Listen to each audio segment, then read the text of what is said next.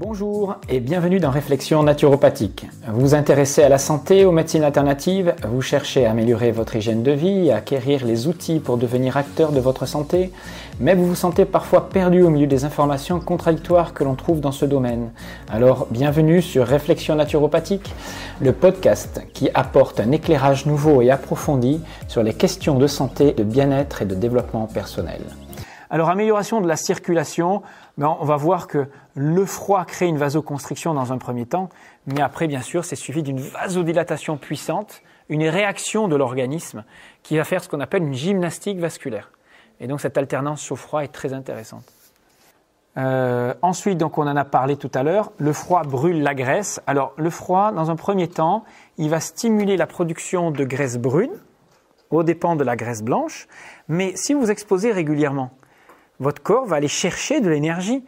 Vous allez brûler. Imaginez vous avez une alimentation qui est correcte. Pas trop de sucre. Très vite, vous allez brûler vos réserves de sucre dans la journée. Si derrière vous mettez du froid, vous allez être obligé, pour produire une réaction de chaleur, déstocker de la graisse. C'est comme ça qu'il y a un livre qui a été écrit, Maigrir par le froid, en expliquant que lorsque vous exposez à peu près à 10 minutes de bain froid, 5, 5 minutes même, ça équivalait à une bonne heure, 45 minutes de bon jogging. Voilà. Mais il y en a, ils préfèrent faire une bonne heure de jogging que 5 minutes de bain froid. Hein. Après, vous verrez qu'en fonction des tempéraments, effectivement, ça varie. Alors, pour produire de la graisse brune, il faut arriver jusqu'au frisson. Il faut que la sensation de froid reste là, enfin, soit, soit vraiment présente. Donc, parce que si vous exposez 30 euh, secondes, une minute à une douche froide. Alors c'est bien, peut-être qu'il y aura des stimulations, mais ça suffira pas vraiment. Là où on a le plus de stimulation de graisse brune, c'est quand on vit dans un environnement où on est constamment euh, soumis au froid. Par exemple, des pièces à vivre à 17, 16 degrés, tout le temps, 15 degrés.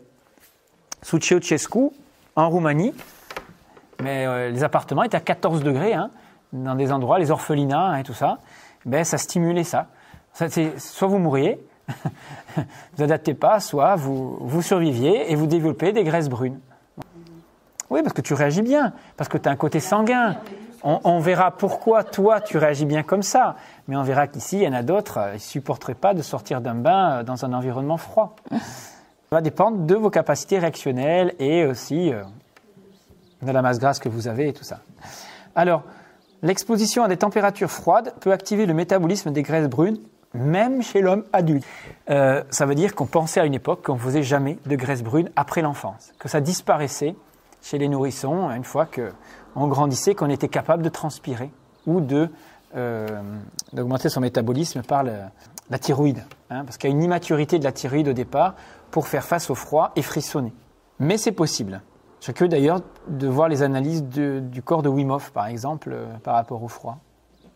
Alors, donc les frissons, hein, pour aller jusqu'à la combustion des graisses, il faut aller jusqu'au frisson. Ça stimule une hormone qu'on appelle l'irisine qui induit la combustion des graisses. Hein, c'est pour ça que je vous dis que des fois, il faut aller à la limite.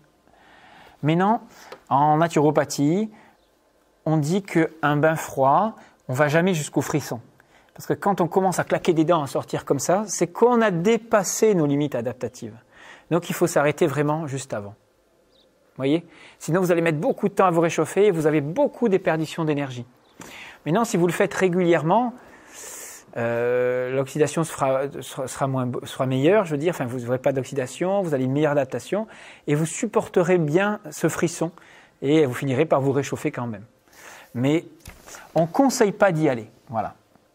Ah ben oui, mais déjà, quand tu as froid, il est en train de s'adapter il crée une vasoconstriction, ta piloérection, euh, tu commences à trembler, il crée une recherche d'augmentation de, température.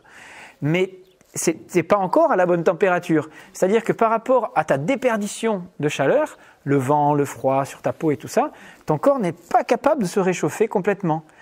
Maintenant, si tu produis beaucoup de contractions musculaires, ça va augmenter encore plus ta production de chaleur et donc là, tu vas t'adapter puisque tu vas produire plus que ce que tu ne dépenses. Je parle au niveau calorique. Hein. Alors, courbature et bain froid, ben, qu'est-ce qu'on fait quand on a des courbatures? Est-ce qu'on fait un bain chaud, un bain froid? Vous vous souvenez, on en a parlé la semaine dernière. Moi, je suis pour le froid, le chaud, hein, je l'avais dit, mais il y a des études qui ont montré que quand on prend un bain froid, on a une, activation de, certaines molécules qui sont plus facilement éliminées, qui créent la douleur. Mais attention, il ne faut pas confondre douleur et réparation tissulaire. C'est-à-dire qu'on a l'impression, quand on prend du froid, on va avoir une diminution des sensations de courbature. Voilà, c'est une forme d'anesthésie et de nettoyage de molécules pro-inflammatoires. OK, mais est-ce que ça va accélérer le processus de réparation? Alors, ça serait oui pour les sports d'endurance, mais non pour les sports où il y a vraiment des grosses lésions, euh, où ça touche les fibres d'explosivité musculaire, les fibres, vous savez, de contraction forte. Alors, ça diminuerait quand même les courbatures pour certaines expositions. 15 degrés maximum pendant 15 minutes. C'est beaucoup 15 minutes à 15 degrés. Hein. C'est vraiment beaucoup, beaucoup, beaucoup. Mais on ferait que des bains localisés, des demi-bains. Ça serait par exemple que les jambes. Vous voyez C'est comme ça qu'ils ont fait leurs études. Euh, alors, voilà comment ça agirait, selon eux, par rapport aux courbatures. Les microtraumatismes aux fibres musculaires qui sont à l'origine des courbatures. Hein, vous savez qu'une courbature, c'est un microtraumatisme, hein, une micro-lésion, micro-déchirure. Donc, qui apparaissent au bout de 24-48 heures. Il y a une sensibilité des fibres musculaires au calcium qui dépend de la température. C'est-à-dire que plus votre température interne est chaude, ce qui arrive quand vous avez une inflammation, hein, plus vous allez avoir une sensibilité importante à la douleur à cause de ce calcium-là qui est dans le muscle. En se plongeant dans un bain glacé, qu'est-ce qui se passe? C'est comme si vous diminuiez la toxicité du calcium, c'est-à-dire la sensation de douleur qu'il entraîne dans le muscle. Et donc, c'est comme un effet anti-inflammatoire. C'est ça les propriétés anti-inflammatoires du froid par rapport aux courbatures. Cependant, ça ne veut pas dire que vous guérirez, que vous que vous cicatriserez la micro-déchirure plus vite. Ça, ça n'a jamais été montré. Qu'est-ce qui permet la cicatrisation? C'est plutôt l'afflux de sang, avec des nutriments, avec des, molécules, etc. Donc moi je pense qu'après avoir nettoyé avec le froid, ben, mettez du chaud. Si vous voulez vraiment faire un truc idéal, vous prenez un bain très froid et ensuite vous remettez dans un bain chaud. Vous anesthésiez, vous éliminez le calcium, ce qu'ils disent apparemment, cette sensation de douleur, et derrière vous faites du chaud. Non, non, là c'est pas du, là, là pas du tout de l'hormèse. Là c'est fait pour réparer la fibre musculaire dans une étude. 15 degrés, 15 minutes. Je vous, cite juste une étude, là, c'est tout. Hein. Je ne vous dis pas c'est ce qu'il faut faire, patati patata. Lui, eux, ils disent, voilà, il faut 15 minutes dans 15 degrés pour avoir des effets de nettoyage du calcium qui seraient toxiques euh, en phase de réparation. C'est tout. Mais ça n'a pas un grand intérêt. Je veux dire, après un effort physique, plongez-vous dans du froid, même si c'est deux minutes, c'est-à-dire très bien, et ensuite, on verra que dans toute phase de récupération physique, c'est de la chaleur qu'il faut. Un peu de massage s'il faut dans certaines circonstances, sinon c'est de la chaleur et de la chaleur et de la chaleur. Mais le froid a un effet intéressant en cryothérapie, dans les récupérations, je vous dis dans les sports d'endurance. Voilà les grands intérêts du froid.